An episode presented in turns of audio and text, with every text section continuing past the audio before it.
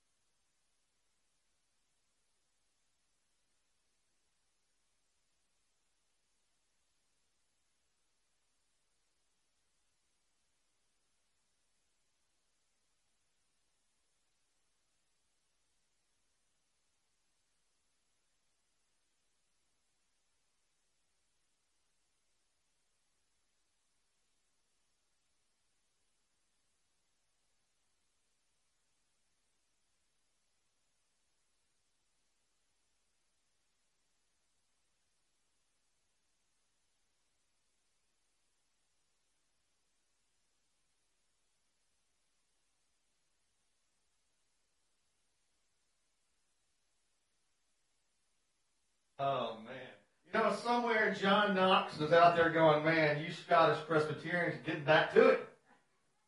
Cannot get the organ outside. Well, it's not going to stop us. We'll just get a bagpipe.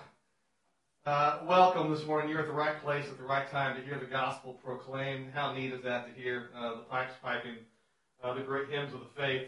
We're going to have a great time worshiping outdoors today. I'm glad that you were here. I want to once again remind you that next week is our Fall Fest, as Jim did. Invite somebody. We're going to be outside the whole time. Invite somebody to come by and have a burger, to stay late, and to get to know our church family. If you do see a drone flying over top during worship, like Jim said, it's not the government. We thought it'd be really neat to capture some images of what we do outside when we're outside here. We could put that on our website so people could know what it looks like around here in this time of COVID. That being said, I want to call you to worship. You're at the right place, the right time to hear the gospel proclaimed. I want to invite you, if you're able, to stand now for our responsive call to worship. We're going to do this by saying together the Apostles' Creed. Christian, what do you believe? I believe in God the Father Almighty, maker of heaven and earth, and Jesus Christ, his only Son, our Lord, who was conceived by the Holy Ghost, born of the Virgin Mary, suffered under Pontius Pilate, was crucified, dead, and buried, into hell. The third day he rose again from the dead. He ascended into hell, and sitteth on the right hand of God the Father Almighty. From thence he shall come to judge the quick and the dead. I believe in the Holy Ghost, the Holy Catholic Church, the communion of saints, the forgiveness of sins, the resurrection of the body, and the life everlasting. Amen. Please be seated as we worship together this morning.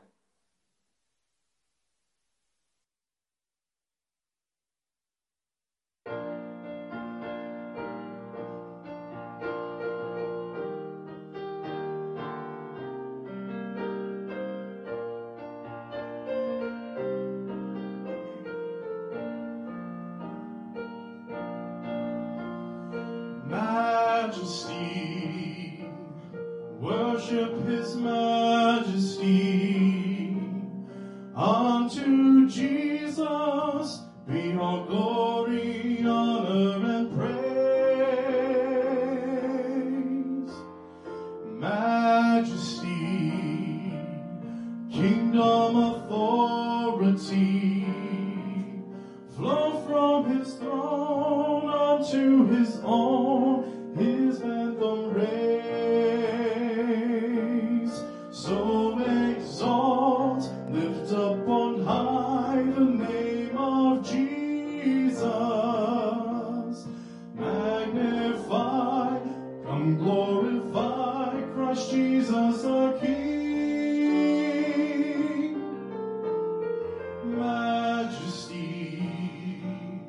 Worship his majesty. Jesus who died, now glorified, King of all kings.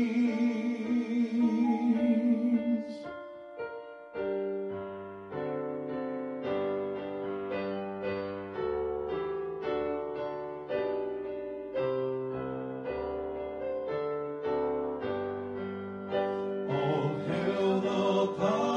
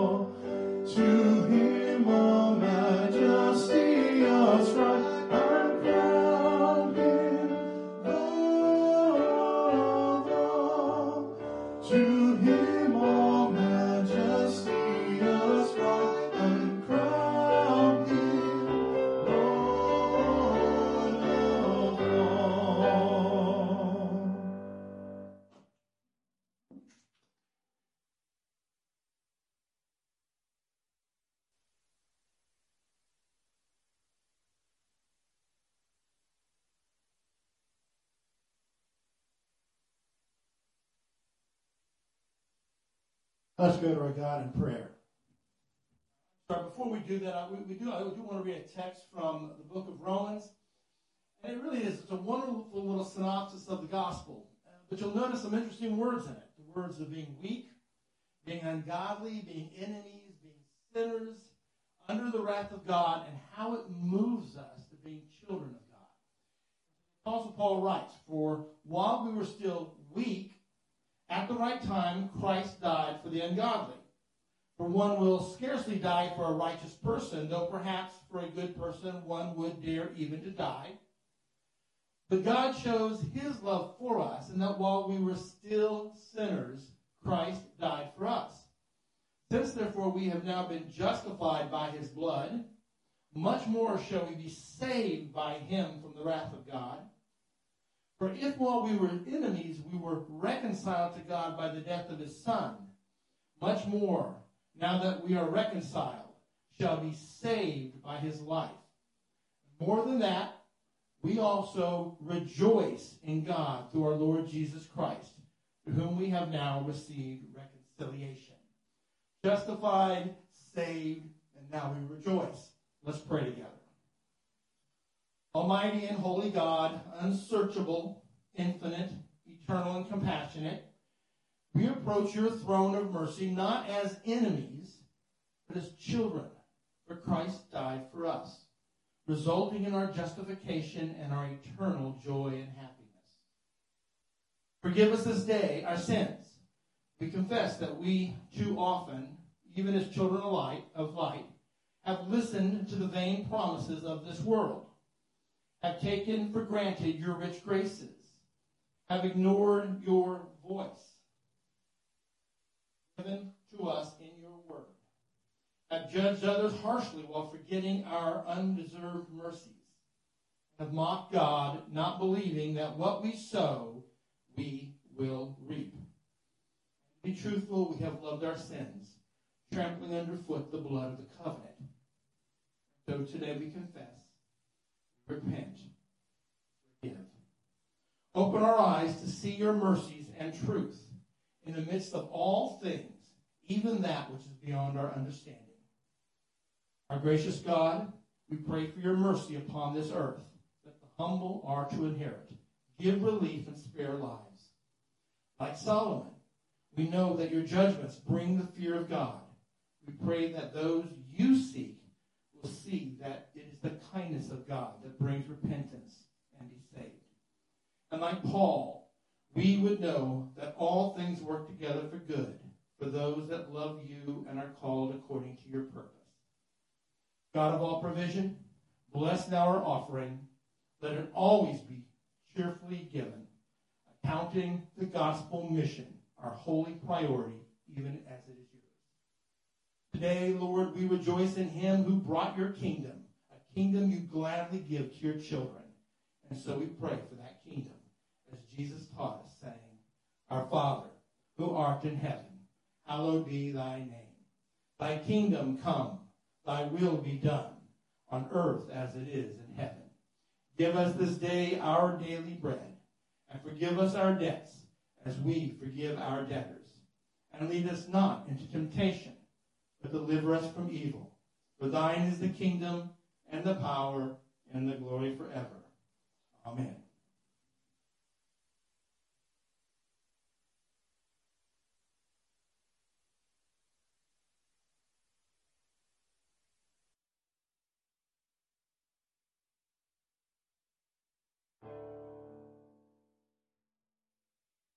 You were the Word at the beginning, one with God the Lord Most High. Your hidden glory in creation, now revealed in you are Christ. What a beautiful name! What a beautiful name it is, the name of Jesus Christ, my King. What a beautiful name it is, nothing compares to this. What a beautiful name it is, the name of Jesus.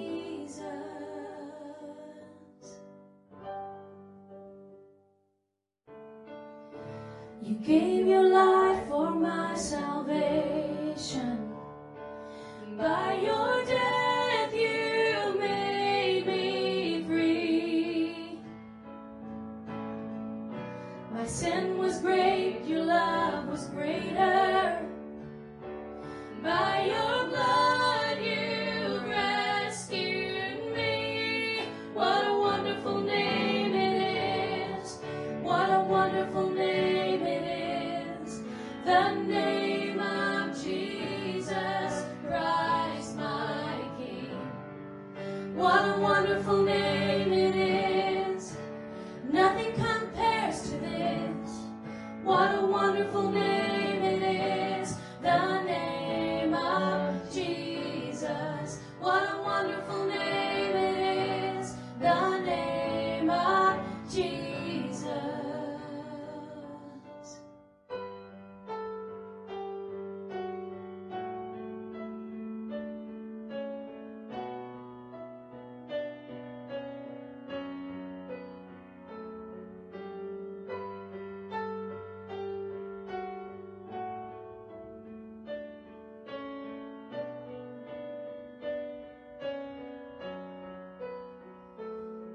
Sweet is your name, Lord. How good you are. We love to sing of your name, Lord. We love to sing of who you are. Death could not hold you. The veil tore before you. You silenced the bones of sin and grave. The heavens are roaring, the praise of your glory. For you are raised to life again. You have no rival, you have no equal, now and forever, God, you reign.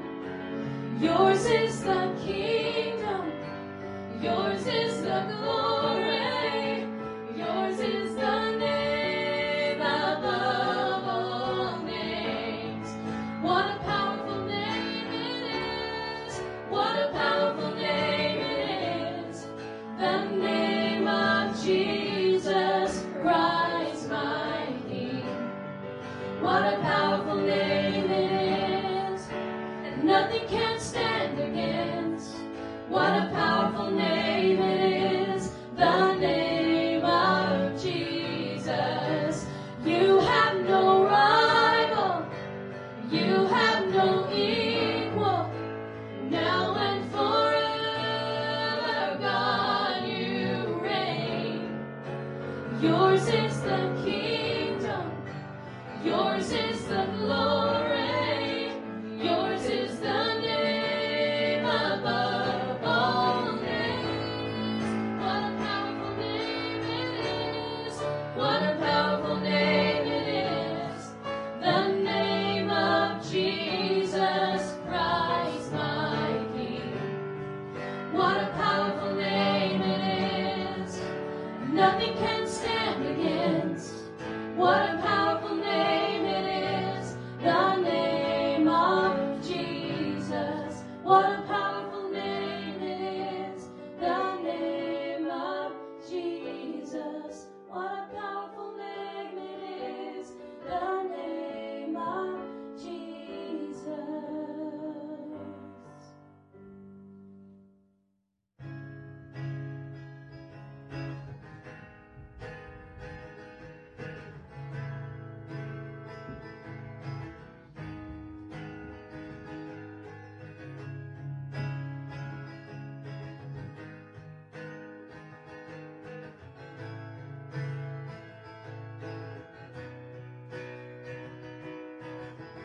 I see the King of glory coming on the clouds with fire.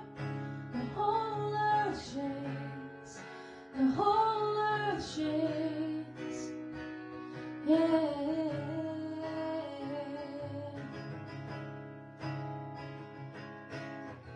I see his love and mercy washing over all our sin. The people sing, the people sing. Hosanna, Hosanna, Hosanna in the highest. Hosanna, Hosanna, Hosanna in the highest. I see a generation rising up to take their place with selfless faith, with selfless faith. I see a new revival stirring as we pray and seek. We're on our knees, we're on our knees. Hosanna, Hosanna,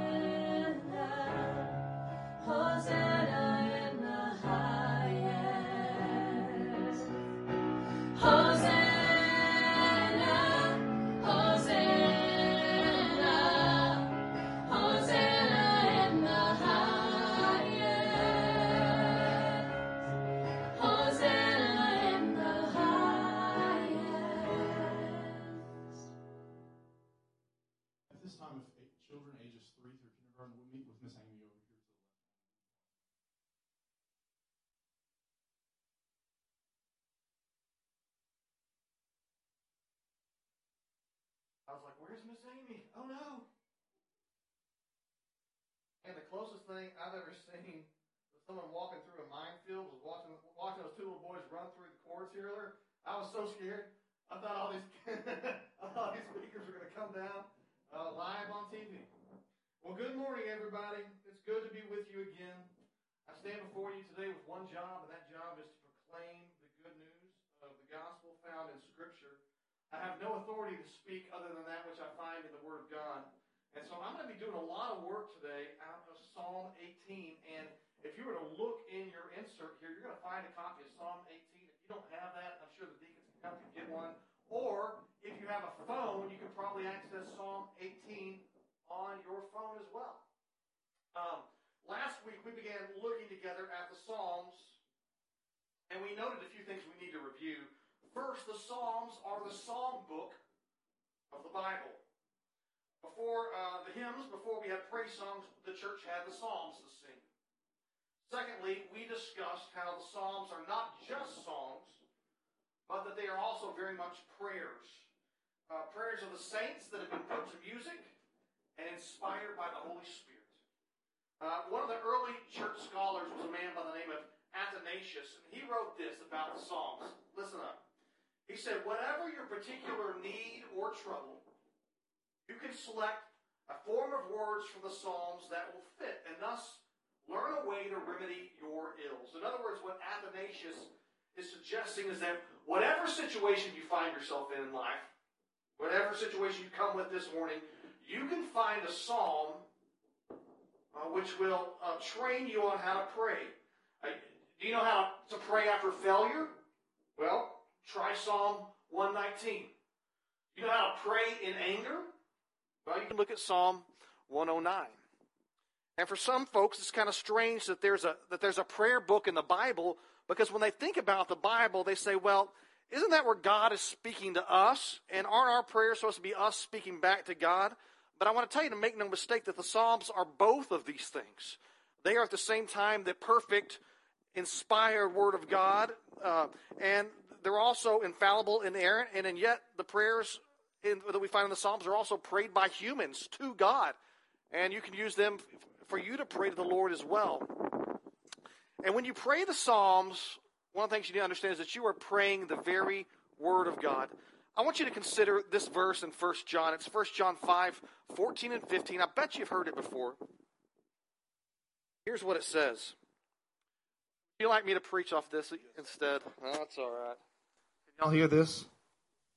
Okay. Hopefully we have a little less feedback here. 1 John 5:14 through 15, here's what it says. And this is the confidence we have towards him, that if we ask anything according to his will, he hears us.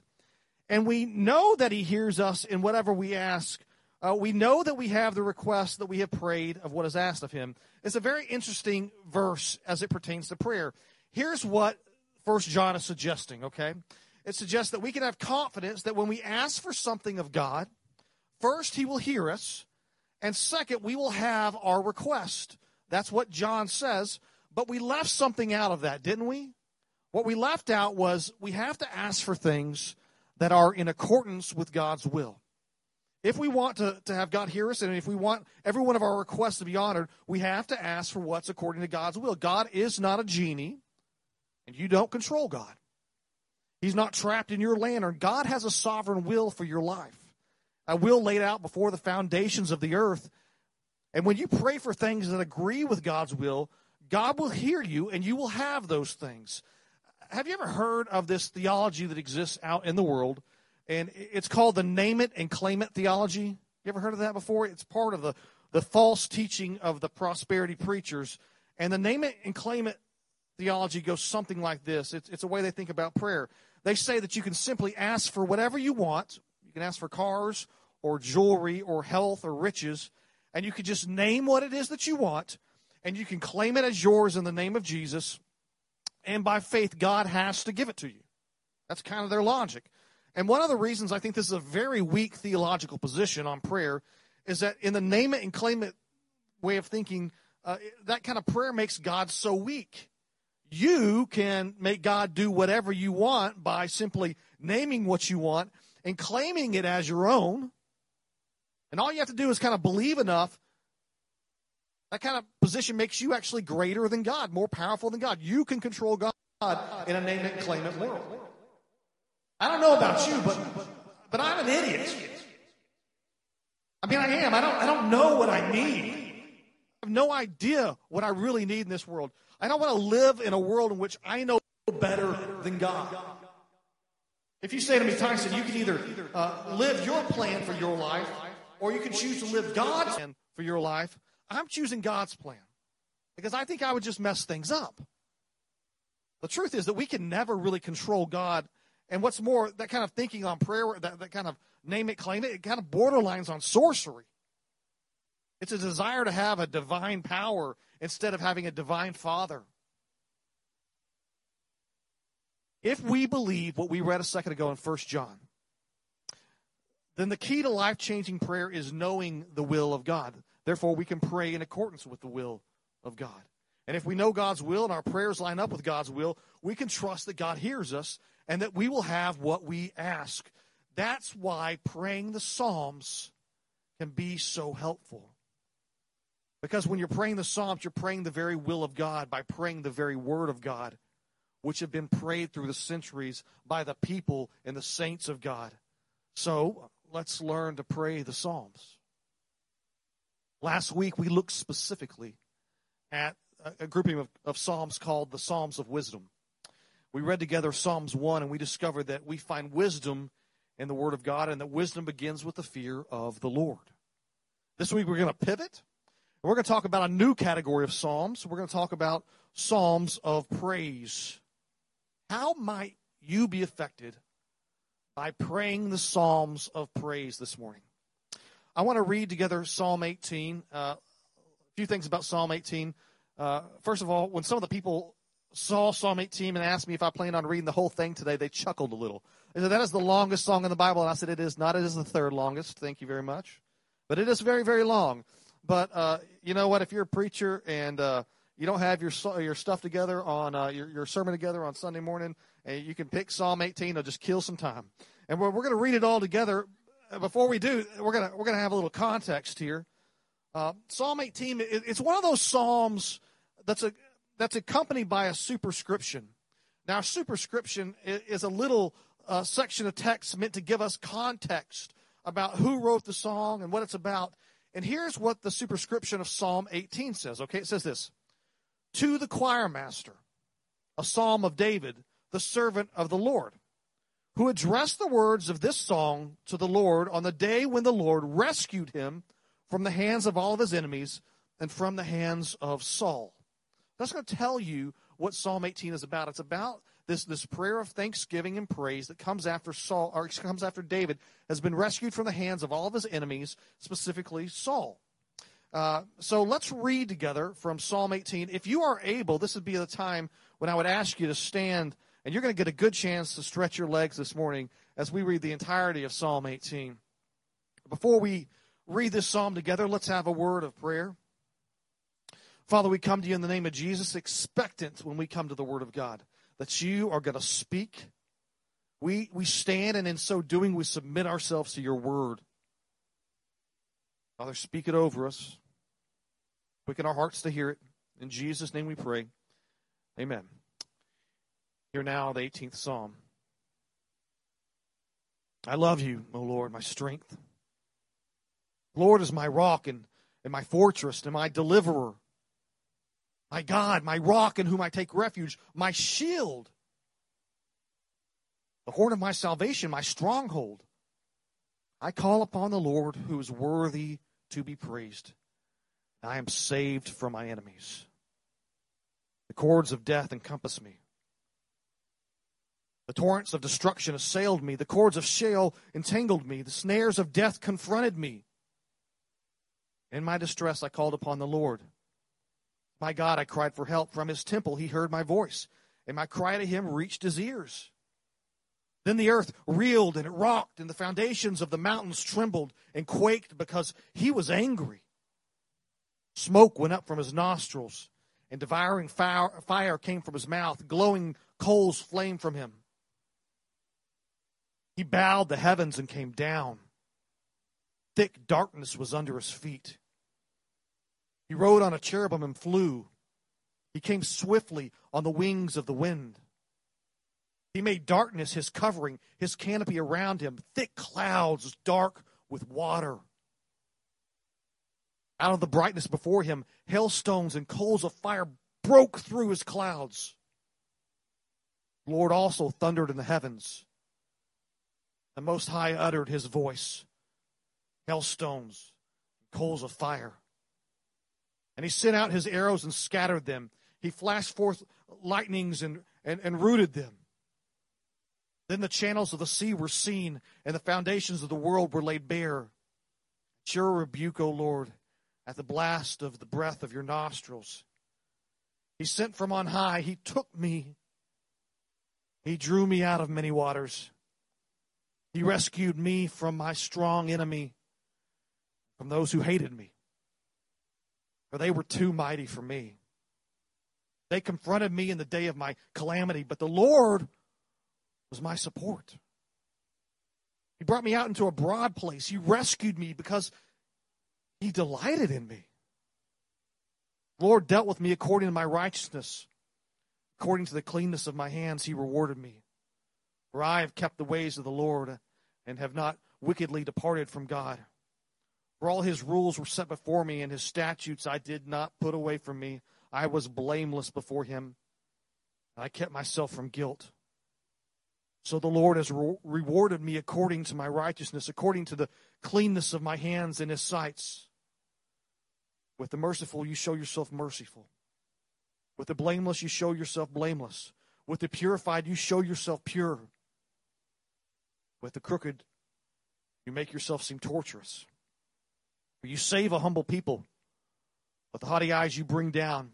For it is you who light my lamp. The Lord my God lightens my darkness. For by you I can run against a troop. By my God I can leap over a wall. This God, his way is perfect. The word of the Lord proves to be true. He is a shield for all those who take refuge in him. For who is God but the Lord? And who is a rock except our God? The God who equipped me with strength and made my way blameless. He made my feet like the feet of a deer. He set me secure on the heights. He trains my hands for war so that my arms can bend a bow of bronze. You have given me the shield of your salvation. Your right hand supported me. Your gentleness made me great. You gave a wide place for my steps underneath me, and my feet did not slip. I pursued my enemies and overtook them, and did not turn back till they were consumed. I thrust them through so that they were not able to rise. They fell under my feet, for you equipped me with strength for the battle. You made those who rise against me sink under me. You made my enemies turn their backs to me, and those who hated me I destroyed. They cried for help, but there was none to save. They cried to the Lord, but he did not answer them. I beat them fine as dust before the wind. I cast them out like the mire of the streets. You delivered me from strife with the people. You made me the head of the nations. People whom I had not known served me. As soon as they heard of me, they obeyed me. Foreigners came cringing to me. Foreigners lost heart and came trembling out of their fortress. The Lord lives, and blessed be my rock. And exalt be to the God of my salvation. And God, who gave me vengeance and subdued peoples under me, who rescued me from my enemies. Yes, you exalted me above those who rose against me. You delivered me from the man of violence. For this I will praise you, O Lord, among the nations, and sing to your name. Great salvation he brings to his king, and shows steadfast love to his appointed, or to his anointed, to David and his offspring forever. Church, the grass withers and the flowers fade, but the word of our Lord will stand forever. And this is the word of our Lord. Thanks be to God. Amen. Please be seated. I deserve some sort of a prize for being able to read all that. That's a lot, but it was good. One of the famous photographs, you look at throughout history, there are these photographs that have been taken, and some of them stand the test of time, and you can still look at them today, and you know what they mean. One of the greatest photographs from the 1940s was of a picture of a sailor and a young nurse in Times Square, and they had just gotten the news that the war was over. And the sailor, he sweeps up the nurse in his arms, and he plants a big kiss on her.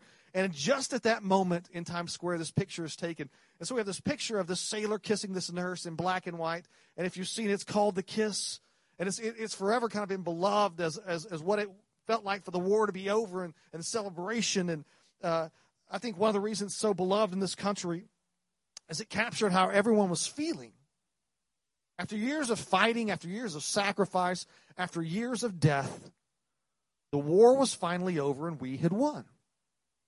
And in many ways, Psalm 18 is very similar to that photograph. It is a snapshot of David in a moment of his life full of victory, full of joy.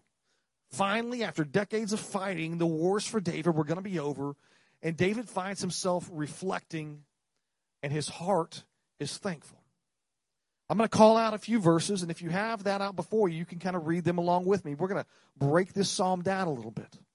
Psalm 18, beginning, we're going to read verses 1 through 3 together. He says this, I love you, O Lord, my strength. The Lord is my rock. He's my fortress. He's my deliverer, my God, my rock in whom I take refuge, my shield. He's the horn of my salvation. He's my stronghold. I called upon the Lord who is worthy to be praised, and I am saved from my enemy. There's something about these words that give me great courage. I know they're inspired by the Holy Spirit, and I know they reflect how David felt. These words are kind of the words of a warrior. Have you noticed that? Like someone who would have been at war. David seems so confident that the reason that David was victorious was, and the reason that he survived all the attacks of his enemies was because of God. It was due completely to the care and protection of the Lord.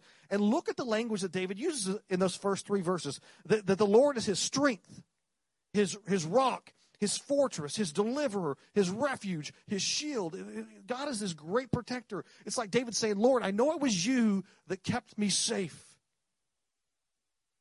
Lord, to you were like a shield or a fortress or a refuge for me, someplace where I could hide. Someone this week had emailed me and said, what does it mean in that song, Rock of Ages, cleft for me? They said, what does that mean, that cleft for me? What is that?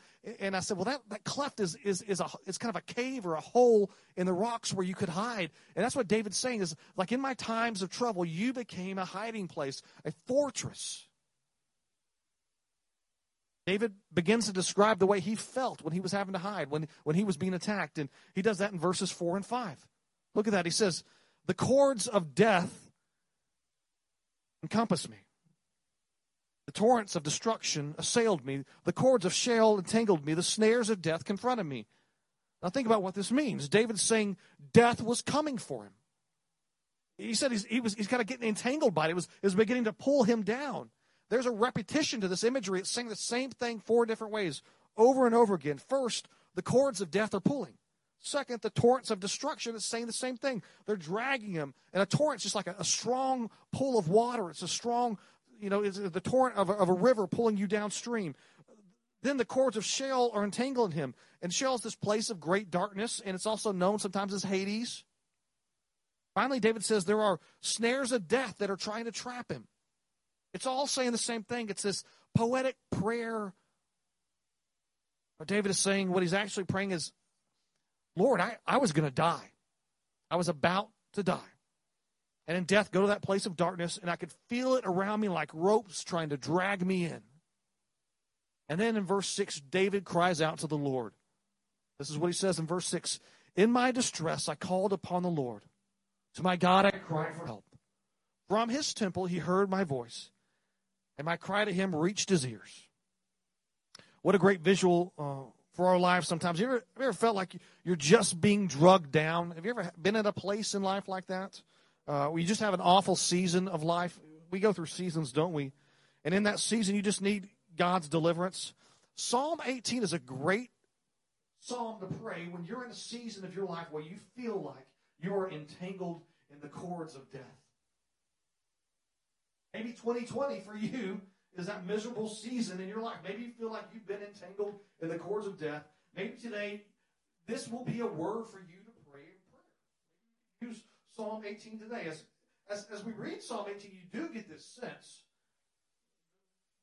You get a sense of the kind of story that David is telling in this prayer. It's going to be a story of God's rescue of him. David cries out, and the Lord hears him from heaven. And what happens next? What happens after the Lord hears him?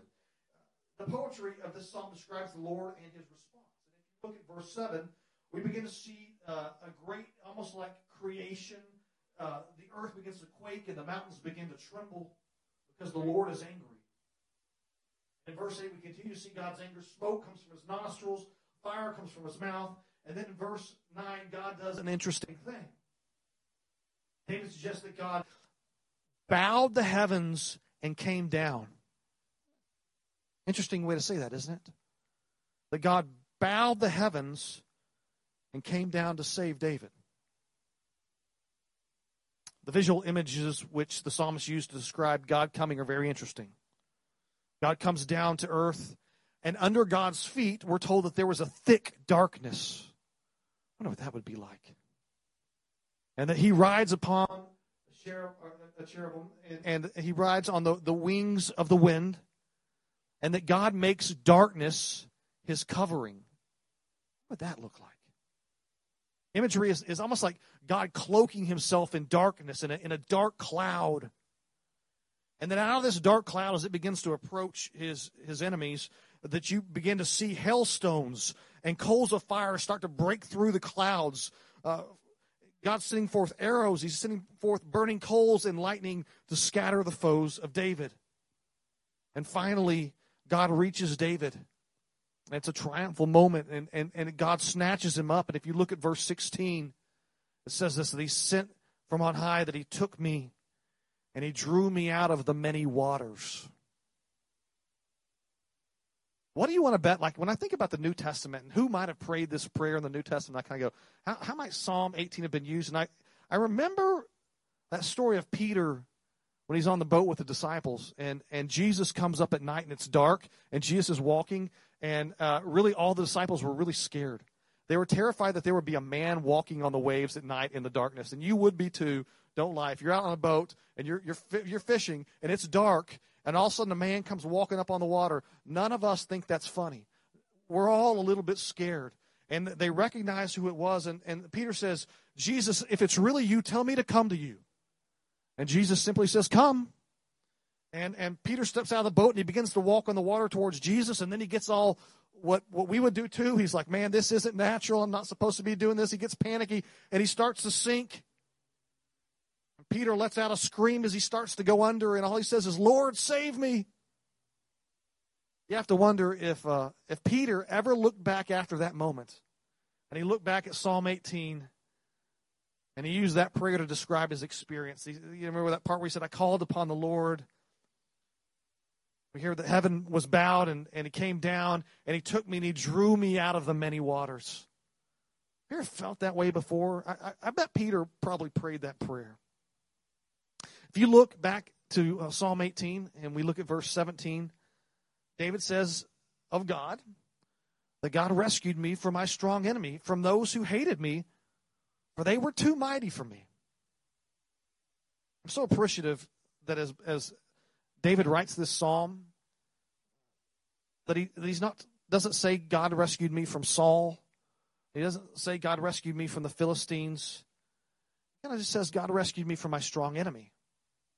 And what I like about that is in doing so, it kind of invites us all to overlay this psalm onto whatever our strong enemies are. This could be a psalm about the strong enemy of cancer. This could be a song about the strong enemy of addiction. It could be a song about the strong enemy of temptation. Those are all strong enemies. And in every one of those situations, I can imagine that just like the words of David, we might think that this enemy of mine hates me. And this enemy of mine is too strong for me. In verse 18, David says of his enemies that they confronted me in my day of calamity, but the Lord was my support. Those of you who know, you just know. You know what it's like to have the Lord in a day of calamity. You ever experienced a day of calamity? Death of a spouse, loss of a friend, loss of a job, the embarrassment, maybe the loss of your reputation in the community. David says that in the day of his calamity, that's when his enemies were there. Not often the case. But he says that the Lord was his support. Here's what he says in verse 19. He says that the Lord brought me out into a broad place, a place where his feet could stand secure, and he rescued me. And why does he say that he rescued him? Because he delighted in me. I think that's an important thing. In verse 20, David says some interesting things. He says a little bit more about the reason for this rescue. At first, in verse 19, David says, we just read that he was rescued because God had delighted in him. And that rings true to me. I think God does delight in us. Most of us are rescued by God in our life because it brings God joy to rescue us. But starting in verse 20, David seems to be saying that God's rescue in his life had something to do with some sort of personal righteousness, right? If you look at it, look at verse 20 and 21. It says, the Lord dealt with me according to my righteousness. According to the cleanliness of my hands, he rewarded me. For I have kept the ways of the Lord and have not wickedly departed from my God. It sure seems like David is claiming to be righteous, doesn't it? I mean, isn't that what it seems like? Even though we know that's not the case, I mean, we know David's not without sin, and we know that David knows he's a sinner, even though at the time of the writing of this psalm, it predates David and the Bathsheba story. We still know that David is not a man without sin. And we know that he doesn't really think he's a man without sin. Look at Psalm, it's not there, but I'll read it to you. It's Psalm 14, 2 through 3. It says this, the Lord looks down from heaven on all mankind to see if there are any who understand, any who seek God. All have turned away. All have become corrupt. There is no one who does good, not even one. And this includes the author of Psalm 19 or 18. This includes David. No one is sinless, not even David. But so how can he claim this? The question is, how would a Jew have understood righteousness? A fair question. How would a Jew have understood righteousness? David's a Jew, and as such, he would have understood that his righteousness comes through the covenant with God. David has faith that through the covenant that he's made with God, that his sins are going to be forgiven. If you remember God's covenant with Abraham and kind of how it was worded, Scripture says that Abraham believed, and it was what? Credited to him as righteousness. If that same logic holds true for David, which it should because it's the same covenant, well then, when David believes, he is credited as being righteous. And it's that righteousness becomes like a banking term, where righteousness is a credit that is given to David by God. And it's not really David's, but it's given to him. It's credited to him. Now, what is interesting is this, a way of thinking about this. You may have never thought to ask this question before in your life.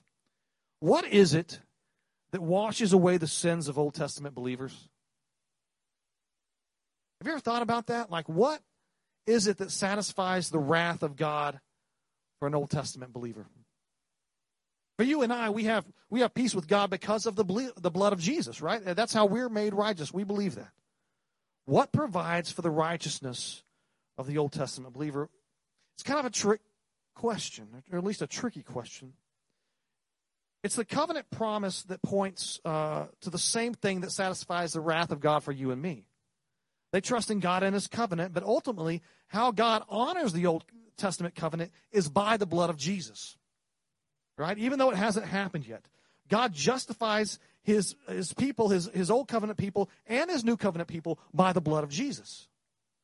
And in a sense, David can boast about having clean hands because God has declared his hands clean and will wash them by the blood of Jesus. In reality, there's no one righteous, not one. But in the covenant reality, David is clothed in Christ's future righteousness.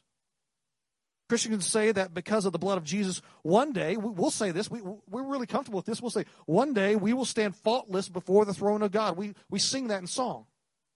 In the same way, David could say that because of the promise of the covenant, I stand faultless to be rescued by God.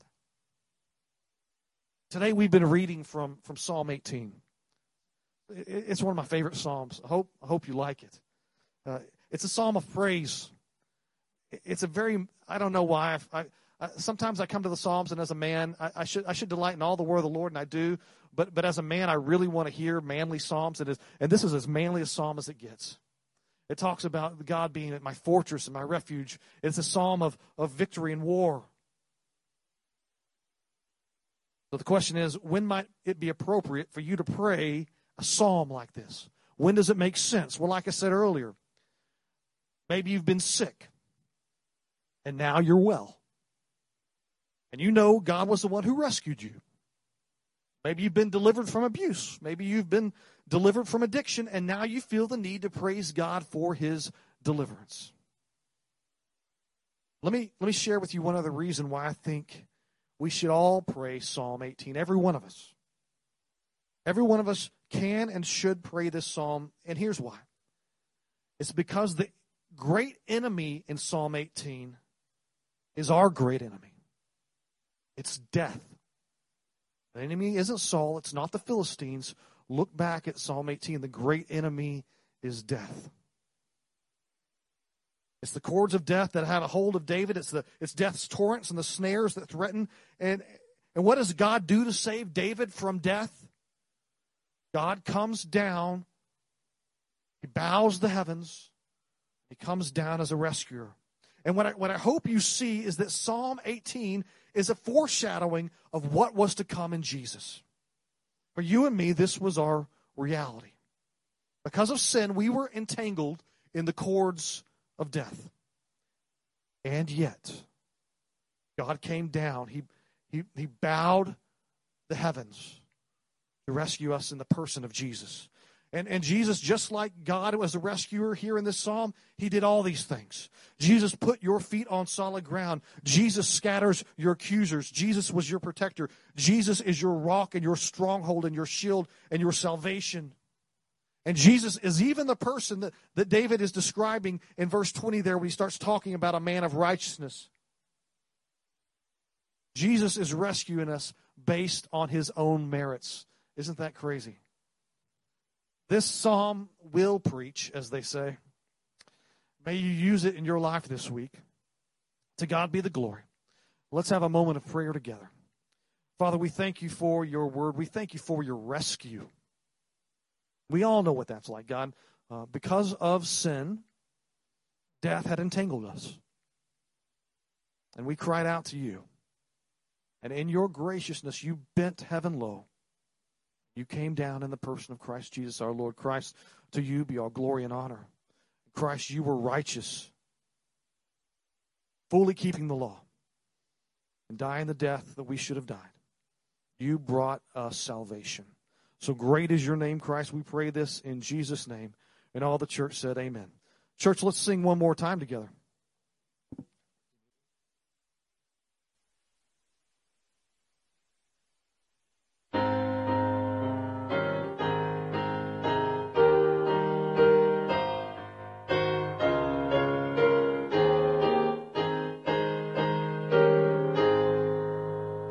God be the glory, great things he hath done, so loved he the world that he gave us his Son, who yielded his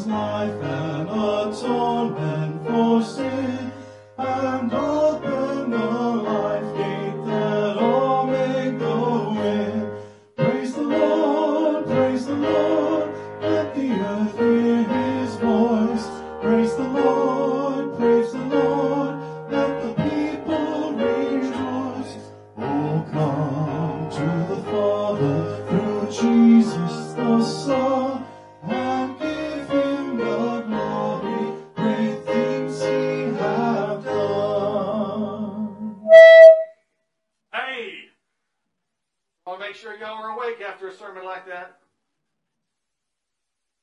God is good. He is our great rescuer. For while we were entangled by the snares of death, he bowed down the heavens and sent his Son to live a righteous life and die upon a cross that we might have peace with our God and thus sing the praises. One of the greatest psalms in the Bible, one I love very much, Psalm 18. Include it in your prayer life. Church, we have been the church gathered. Go and be the church scattered. And as you do, take with you the love of God, the grace of Christ Jesus, his Son, and the fellowship of the Holy Spirit. Until we meet again, let us sing once more.